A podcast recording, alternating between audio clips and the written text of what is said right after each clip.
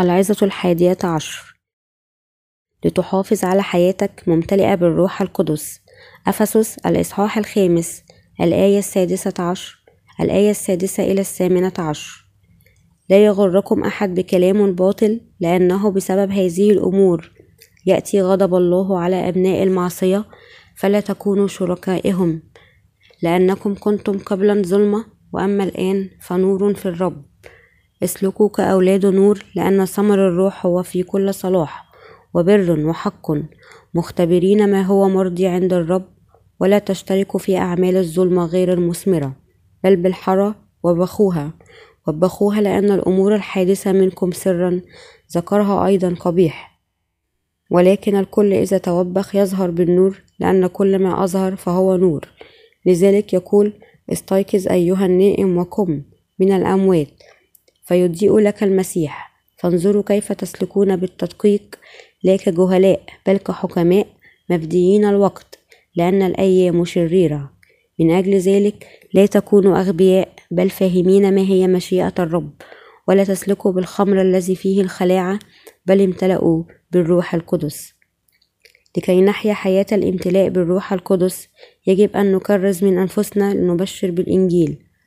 أن نعيش حياة الامتلاء بالروح القدس يجب أن ننال أولا بركة سكن الروح القدس في قلوبنا.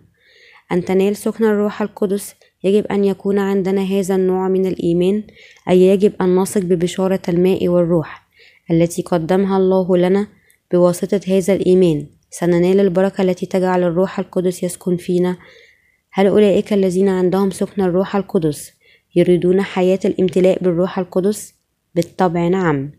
لكن لماذا البعض منهم لا يمكن أن يعيشوا هذه الحياة؟ السبب هو مشاكلهم الخاصة لها الأولوية على أعمال الله. معنى هذا أنهم لا يمكن أن يسيروا معه لكي نحيا حياة الامتلاء بالروح القدس يجب أن نتعلم ونؤمن بكلمات الله. أولا دعونا ننظر في الكتاب المقدس لنعرف ما نوع الحياة والإيمان الذي يجب أن يكون عندنا. ما السبب أن بعض الناس لا يمكن أن يعيشوا حياة الامتلاء بالروح القدس؟ أولا نحن يمكن, أن نقول لأنهم لا يمكن أن ينكروا أنفسهم. الكتاب المقدس قال بأن فقط أولئك الذين ينكرون أنفسهم يمكن أن يمشوا مع الرب حيث أن تحقيق حياة الامتلاء بالروح القدس ليس ممكنا عن طريق القوة الشخصية.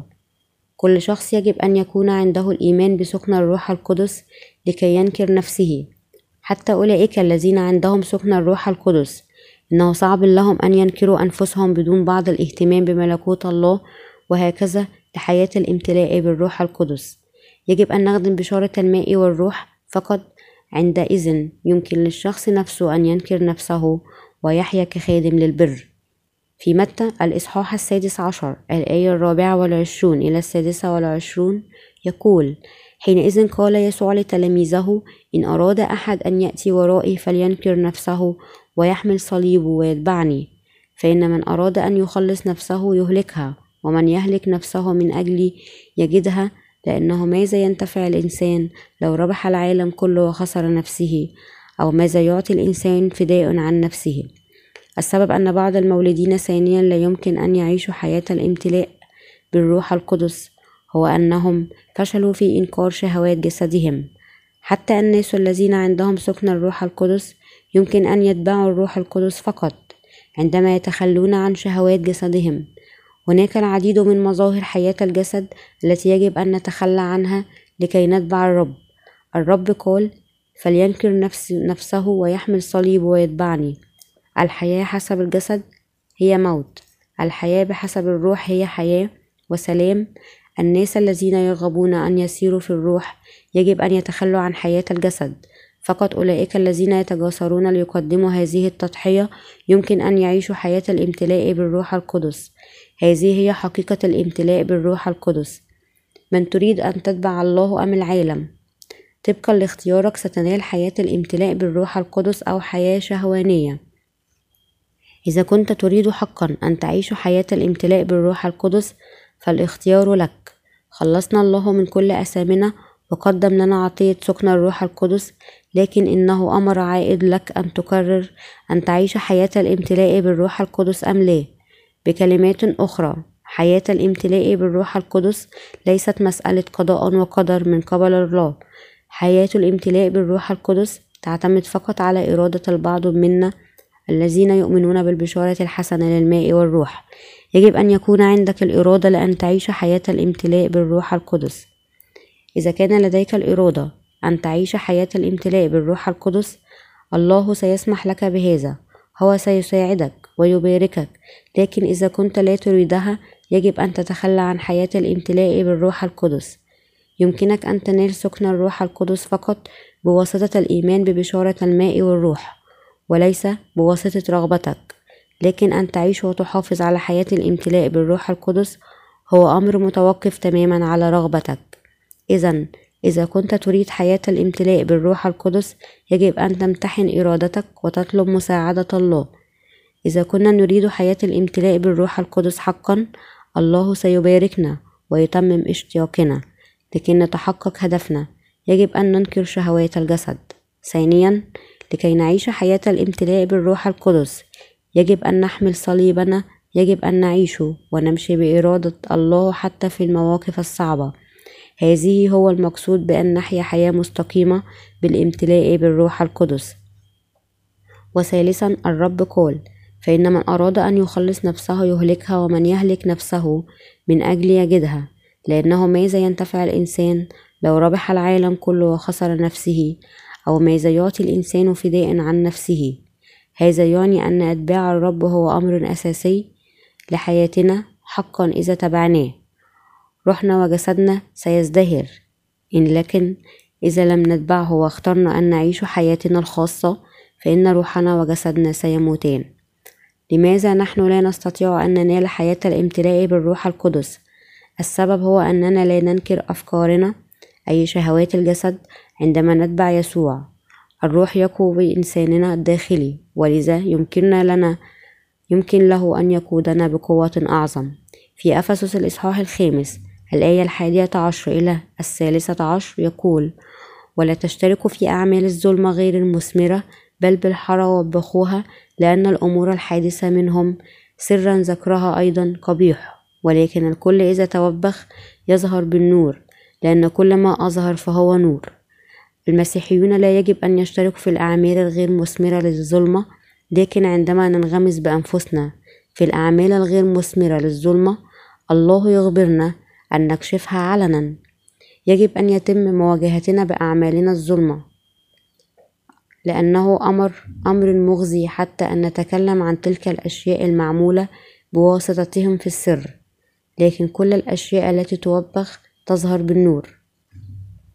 من هو قادر على إظهار والتحدث عن كل هذه الأشياء المغزية إذا كان الآخرين إخوتك أو إخوتك وخدام الله لا يمكن أن يظهروها يجب أن تظاهرها بنفسك.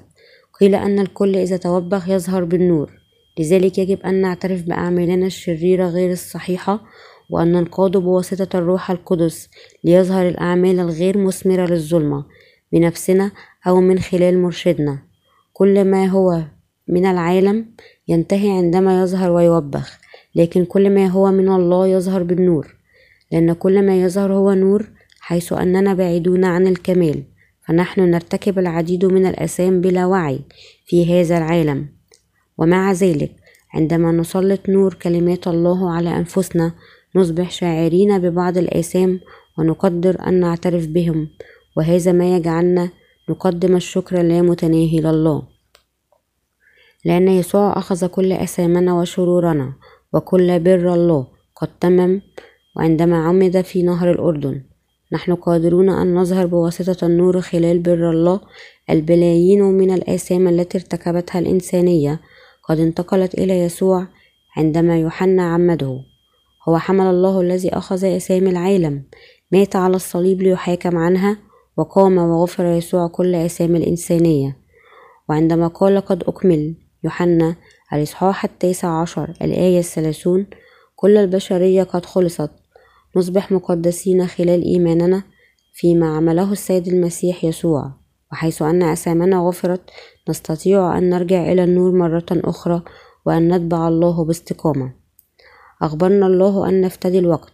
قال بولس أنه إذا أردنا أن نحيا حياة الامتلاء بالروح القدس يجب أن نفتدي الوقت في أفسس الإصحاح الخامس الآية السادسة عشر إلى السابعة عشر يقول مفتدين الوقت لأن الأيام شريرة من أجل ذلك لا تكونوا أغبياء بل فاهمين ما هي مشيئة الرب.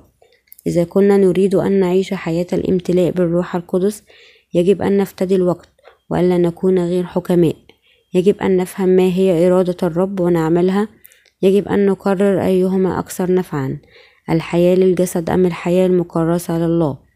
بعدما نولد ثانيا الروح القدس يسكن فينا. إذا نلنا سكن الروح القدس ذلك يعني أن سيدنا هو الرب وهو ملكنا. فقد هو منقذنا ويجب أن نعترف به أنه إلهنا. هو وحده ربنا هو الخالق الذي كونني. غفر لكل أسامي وباركني. وهو الملك الذي عنده سيادة على حياتي وموتي على البركات أو اللعنات يجب أن نعترف بأن الرب هو السيد نفسه وهو الله لذا يجب أن نطيعه خلال حياتنا. دعونا نرى ما يقوله في فيلبي الإصحاح الثاني الآية الخامسة إلى الحادية عشر. فليكن فيكم هذا الفكر الذي في المسيح يسوع أيضا الذي إذا كان في صورة الله لم يحسب خلص أن يكون معادلا لله لكنه أخلى نفسه أخذ صورة, صورة عبد صائرا في شبه الناس وإذا وجد في الهيئة كإنسان وضع نفسه وأطاع حتى الموت. موت الصليب لذلك رفعه الله أيضا وأعطاه اسما فوق كل اسم لكي تكسو باسم يسوع كل ركبة ممن في السماء ومن على الأرض ومن تحت الأرض. ويعترف كل إنسان أن يسوع المسيح هو رب المجد لمجد الله الآب. بولس قال فليكن فيكم هذا الفكر. قال أن هذا كان فكر السيد المسيح يسوع ما قاله بولس كان هذا الفكر هو ليسوع الذي هو الله الخالق وجاء إلى هذا العالم ليخلص شعبه من آثامهم طبقا لإرادة الآب. الرب جاء إلى هذا العالم وأخذ كل آثام العالم خلال معموديته بواسطة يوحنا. وعندما مات على الصليب غفرت آثام العالم معه ثم قام بعد ثلاثة أيام وأصبح مخلصنا. السبب أن السيد المسيح يسوع الخالق جاء إلى هذا العالم كان ليخلصنا. لقد بين حبه لنا خلال معموديته ودمه على الصليب.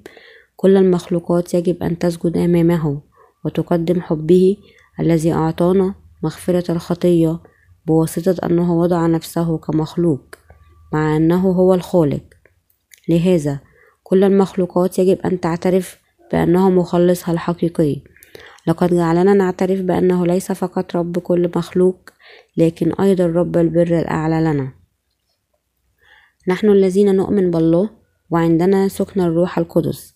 يجب أن نؤمن أن الله هو سيد الحقيقي الوحيد وأن يكون لنا حب يسوع المسيح في قلبنا. يجب أن يكون عندنا الإيمان أن سيدنا ليس أنفسنا لكن المسيح يسوع الذي خلقنا وخلصنا. من كل أثامنا. ويجب أيضا أن يكون لنا إيمان أنه هو السيد الذي يجعلنا نعيش حياة جديدة مباركة ويعد كل شيء لنا ويعمل لأجلنا. هناك العديد من الناس الذين لا يريدون أن يغيروا سادتهم بعد الولادة الثانية. هناك العديد من الذين عندهم سكن الروح القدس لكن يصورون بأنهم سادة لأنفسهم إن حياة الامتلاء بالروح القدس هي حياة إتباع الله هذا النوع من الحياة لا يمكن الحصول عليه بين ليلة وضحاها لكنه ممكن فقط عندنا عندما نؤمن أن يسوع هو سيد لحياتنا وهو الذي خلقنا وكل المخلوقات الأخرى, الأخرى في الكون. نحتاج أن يكون عندنا الإيمان لكي نخدم يسوع ربنا سيدنا وإلهنا والذي قد خلصنا من أثامنا وقدم لنا حياة أبدية. في ملكوت السماوات. نحتاج أن نحمل الحق في فكرنا. العديد من الناس يحيون حياتهم كسادة لأنفسهم يحمون ويحفظون السيادة على حياتهم الخاصة لكن الآن هو وقت تغيير السيادة. نحن قد أصبحنا الآن نعرف الله ولذا سيدنا الأساسي هو الرب. كلنا عندنا خطية في قلوبنا ويجب أن ندان لجهنم لأجل خطيتنا. لكننا وجدنا الله خلال إيماننا ببشارة الماء والروح. الله يحبنا كثيرا حتى أنه جاء إلى هذا العالم. أخذ كل أثامنا بواسطة معموديته من يوحنا وموته على الصليب ليصبح منقذنا الحقيقي. ومن خلال إيماننا بالله خلصنا من كل أثامنا بكلمات أخرى نلنا سكن الروح القدس. الكتاب المقدس يقول إن كان أحد ليس له روح المسيح فذلك ليس له. رمية الإصحاح الثامن الآية التاسعة. عندما نلنا فدائه أي سكن الروح القدس أصبحنا أبناء الله. إن الروح القدس هو الله بالنسبة لنا ويجب أن نمشي في بر الله تحت إرشاد الروح القدس لنعيش هكذا. يجب أن ننكر سيادتنا على أنفسنا بعدما قابلنا يسوع وخلصنا بواسطته. يجب أن نجعله سيدنا الواحد الوحيد. يجب أن نسلم عروش قلوبنا ليسوع. نحن لا يمكن أن نتبع الرب إذا نعتبر أنفسنا سيدة حياتنا. عندما الله يأمرنا أن نخدمه سنقول نعم بدون تأخير. إذا لم نكن سادة لأنفسنا وإلا قد نقول لماذا يجب أن أفعل هذا من أجلك؟ الشخص الذي هو سيد نفسه سيرفض أن يعمل ما يريده الله منه أن يعمل. فكر فكرا هكذا. الله يجب أن يطلب مني أن أعمل ما يريد كمعروف بالنسبة لمثل هذا الشخص. أوامر الله تعتبر لا شيء عدا كلمات عاطلة ومزعجة. ومع ذلك لنمتلئ بالروح القدس يجب أن نطيع وصاياه.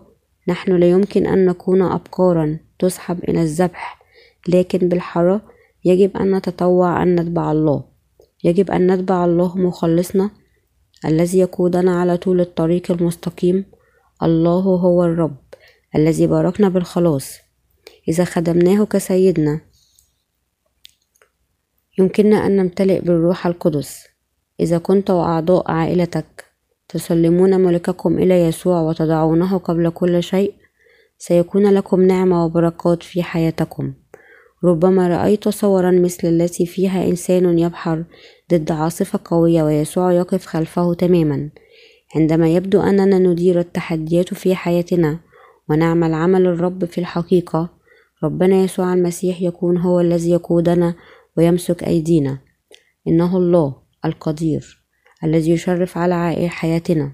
لقد خلصنا وهو يحمينا من الشيطان يقودنا وله السيادة على حياتنا. لأنه أصبح سيدنا هو قادر أن يشرف علينا ويباركنا. لكن إذا لم نعترف به كسيدنا لن يمكن له أن يؤدي هذا الدور. لأنه إله يحترم شخصيتنا هو لا يجبرنا أن نطيع إرادته ومع ذلك هو الله القدير. هو لا يعمل أي شيء لنا ما لم نتطوع أن نخدمه كسيدنا ونطلب المساعدة. مستأثرين كل الأشياء له لكي يمكنه أن يتمم سيادته علينا.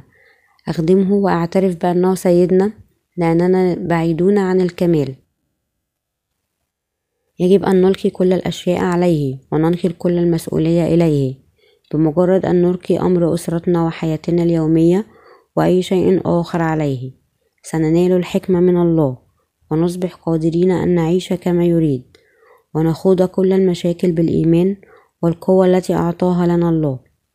مشاكلنا إذا تصبح تخص سيدنا وهذا يعني أنه إذا تبعنا فقط يسوع الذي هو الإله القدير هو سيتولي المسؤولية عنا. سنكون قادرين أن نعيش حياة الامتلاء بالروح القدس ونتمتع بسلامه كمسيحيين مخلصين. يجب أن نسجد أمام الله نعترف ونخدمه كسيدنا. دعونا نرى ما يقوله بولس في فيلبي الإصحاح الثالث الآية الثالثة حول نوع الإيمان الذي يجب أن نملكه لنعيش حياة الامتلاء بالروح القدس. لأننا نحن الختان الذين نعبد الله بالروح ونفتخر في المسيح يسوع ولا نتكل على الجسد. ماذا يقصد هنا بالختان؟ أي الذين يعبدون الله بالروح ويفتخرون في المسيح يسوع وليس لهم اتكال على الجسد. لنعيش كما هو مقصود بالختان أي أن نقطع كل الخطية من قلوبنا وننقلها إلى يسوع المسيح الذي عمد بواسطة يوحنا. أولئك الذين ينقادون بالروح يدينون بحياتهم للروح يخدمون الله ويبتهجون في المسيح يسوع ويقولون يسوع قد قادني أن أحيا هذه الحياة المجيدة. جعلني مستقيم وباركني قدم لي كل النعمة التي أحتاجها لأخدمه. نحتاج أن نعيش هكذا.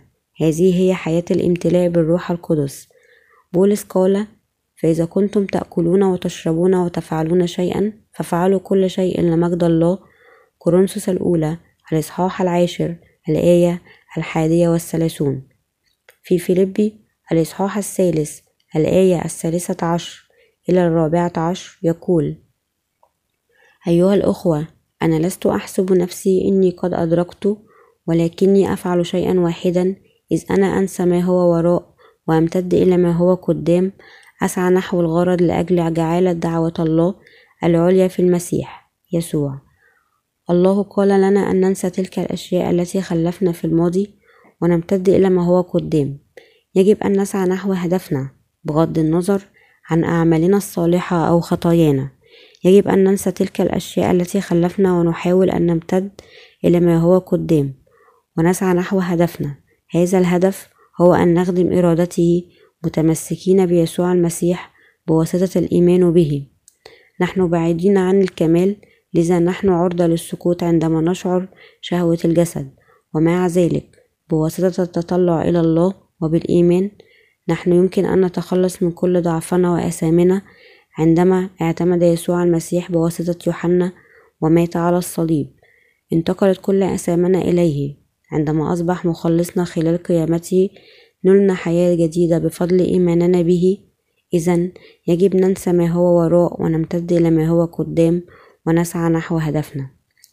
لتحافظ على حياة الامتلاء بالروح القدس يجب أن نمتد إلى ما هو قدام ونسعى نحو الهدف الأعلى.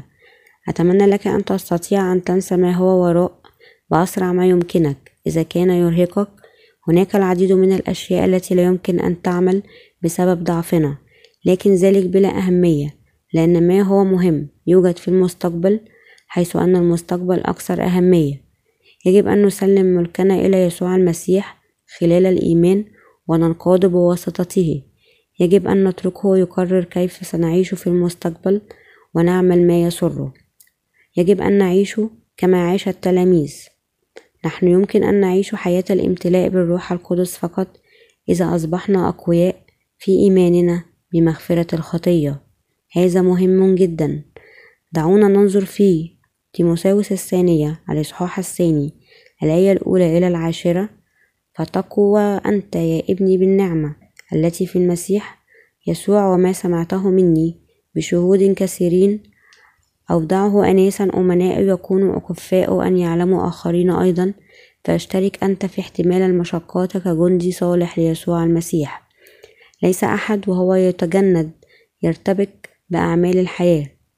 لكي يرضى من جنده وأيضا إن كان أحد يجاهد لا يكلل. إن لم يجاهد قانونيا يجب أن الحراس الذين الذي يتعب يشترك هو أولا في الأثمار افهم ما أقول فليعطيك الرب فهما في كل شيء. اذكر يسوع المسيح المقام من الأموات من نسل داود بحسب إنجيلي الذي فيه أحتمل المشقات حتى القيود كمذنب. لكن كلمة الله لا تقيد لأجل ذلك. أنا أصبر على كل شيء لأجل المختارين لكي يحصلوا هم أيضا على الخلاص الذي في المسيح يسوع مع مجد أبدي.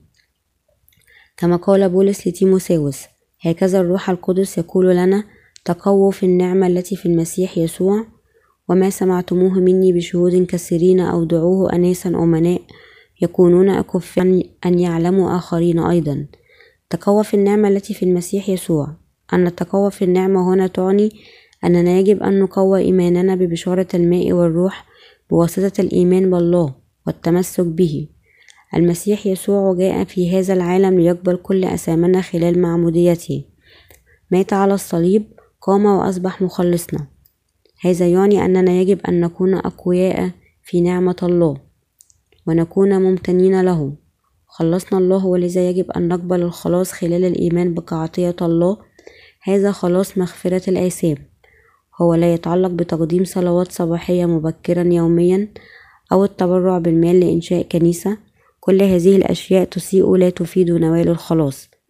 خلاصنا خلال مغفرة الخطية يعني أن المسيح يسوع بغض النظر عن أعمالنا قد عمد ليحمل كل أثامنا ثم مات على الصليب ليمحو كل ذنوبنا. هو قد قام لكي يخلصنا من كل أثامنا. القساوسة ينالون مغفرة لأثامهم بواسطة الإيمان بهذه البشارة للحق كما يفعل العلمانيين. أي شخص يؤمن بالمسيح يسوع هكذا من كل قلبه ينال مغفرة الخطية. نحن يمكن إذن أن يكون لنا ثقة في نعمة الخلاص ويتقوى إيماننا. إذا كنا نريد حياة الامتلاء بالروح القدس يجب أن نصبح أقوياء في إيماننا ببشارة الماء والروح. هناك جوانب في حياتنا حيث نفشل ولدينا فيها نصيب من الضعف. لهذا يجب أن نصبح أقوياء في نعمة الخلاص كل مرة تظهر إخفاقاتنا يجب أن نتأمل في إيماننا بواسطة أن نقول لأنفسنا خلصني يا الله خلال بشارة الماء والروح. غفر يسوع كل أسامي من خلال الماء والروح. نصبح أبرارا بواسطة الإيمان بهذه البشارة. ونتقوى بواسطة سكن الروح القدس. نحن قد خلصنا من كل أسامنا وأصبحنا أقوياء بواسطة الإيمان ببشارة الماء والروح. أصبحنا شعبا مباركا من خلال إيماننا. قال بولس فإذا كنتم تأكلون وتشربون أو تفعلون شيئا فافعلوا كل شيء لمجد الله. كورنثوس الأولى الإصحاح العاشر الآية الحادية والثلاثون. هذا أمر مهم جدا يعني أننا يجب أن نكرس حياتنا لله. فإذا كنتم تأكلون أو تشربون يجب أن نأكل أو نشرب ونكون أقوياء لأجل الله لكي نعمل عمله. يجب أن نأكل أشياء جيدة لصحتنا لكي نبشر بالإنجيل. ليس أحد وهو يتجند يرتبك بأعمال الحياة لكي يرضي من جنده. تيموساوس الثانية الإصحاح الثاني الآية الرابعة. يجب أن تعيش حياة الامتلاء بالروح القدس لكي تبشر بالإنجيل. نحن يمكن أن نعيش حياة أمينة عندما نعيش حياة لأجل التبشير بالإنجيل. كل الذين يعيشون حياة مخلصة مثل هذه ممتلئون بالروح القدس. يجب أن نسعى لكلنا لحياة الامتلاء بالروح القدس. حتى التقدمات التي حصلت عليها خلال عملك بجد يجب أن تستعمل لأجل الإنجيل. إذا كنت تريد أن تعيش حياة الامتلاء بالروح القدس يجب أن تكرس نفسك للرب. تكون في خدمته تستخدم مالك للإنجيل وتشارك الله في كل بهجتك وحزنك. إذا كنا نريد أن نحيا هذا النوع من الحياة يجب أن نعيش في الإيمان بإرادة قوية لنخدم الإنجيل. العديد من الناس قد عاشوا لأنفسهم حتى الآن. هم قد أقاموا منازل وكدسوا ممتلكاتهم لأنفسهم بل صاروا سيادة لأنفسهم. ولكن الآن يجب أن نعيش لله يجب أن نأخذ الله إلهنا وسيدنا الوحيد. الرب يقول ليس أحد وهو يتجند يرتبك بأعمال الحياة لكي يرضي من جنده. أن تحيا حياة الجندي الصالح هو أن تتبع القواعد. الرب يحل مشاكلنا لأجلنا يحمينا ويقودنا. إذا كنا نعيش له كجنوده المخلصين يخبرنا أن نطلب أولا ملكوت الله وبره. متى الإصحاح السادس الآية الثالثة والثلاثون. ليس هناك شيء باطلا في كلمة الله. إذا تبعناه سنختبر صدق كلمته. لكن تذكر أولا أنك يجب أن يكون عندك سكن الروح القدس في قلبك. إن الشخص بدون سكن الروح القدس لا يمكن أن يسلم عرشه الشخصي لله ولكن الشخص الذي عنده سكن الروح القدس يمكن أن يقدم عرش قلبه لله وهكذا يختبر الامتلاء من الروح القدس ويكون له سعادة وسلام في قلبه. إن سكن الروح القدس سيتحقق لكم فقط لو كنتم تفهمون وتثقون بالبشارة الحسنة أمام الماء والروح. إذا كنت تريد أن تكون ممتلئا من الروح القدس وتريد أن تعيش حياة مباركة يجب أن تخدم الله كالملك وتعيش لصالحه لملكوته. ومن ثم تمتلئ بالروح القدس. وقلبك سيصبح مشبعا وحياتك الناجحة ستتحقق عندما تفوز ببركات البنوة في ملكوت الله. أنا أوصلت الرسالة إن الناس الذين قد نالوا الخلاص من الخطية وسكن الروح القدس بواسطة الإيمان بالرب يجب أن يعيشوا حياة الامتلاء بالروح القدس. لقد قمت بتعريف حياة الامتلاء بالروح القدس ووضحت كيف لهذا النوع من الحياة أن يتحقق. وضحت أيضا أنه بواسطة الإيمان. يجب عليك أن تسلم عرشك إلى الرب. بواسطة الإيمان يجب أن تخدمه وتعيش حياة الامتلاء بالروح القدس. مرة ثانية. بالنسبة لشخص عنده سكن الروح القدس إن الولادة الثانية ليست النهاية بل يجب عليه أن يستمر في عيش حياة الامتلاء بالروح القدس. يجب أن نعرف بالتأكيد ونؤمن أن أرواحنا وأجسادنا يمكن أن تكون مباركة فقط إذا عشنا مثل هذه الحياة. هذا النوع من الحياة لا يحدث بشكل تلقائي بل يحدث فقط متى نثق بالرب كسيدنا ونضعه في المركز الأول في قلوبنا. خلصنا الله وأعطانا بالفعل حياة الامتلاء بالروح القدس وحياة خدمة الإنجيل. قدم لنا أيضا عمله وعينا أن نعمله حتى يمكننا أن نعيش حياة الامتلاء بالروح القدس. يجب أن تكرس نفسك وتعيش حياتك له. اخدمه بواسطة التبشير بهذه البشارة الحسنة. ومن ثم سيصبح ممتلئا بالروح القدس. والسعادة والنعمة. ستفيضان منك. في يوم عودته ستبارك وستقف باعتزاز أمام الله وتفوز بمكافأته.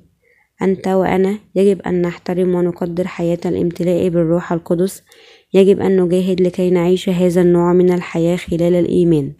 هكذا تتحقق حياة الامتلاء بالروح القدس. هل تنازلت عن عرش قلبك لكي تعيش حياة الامتلاء بالروح القدس؟ أتمنى أنك ستترك الله المركز الأول في قلبك. يجب أن يكون عندك الرغبة أن تعيش حياة الامتلاء بالروح القدس.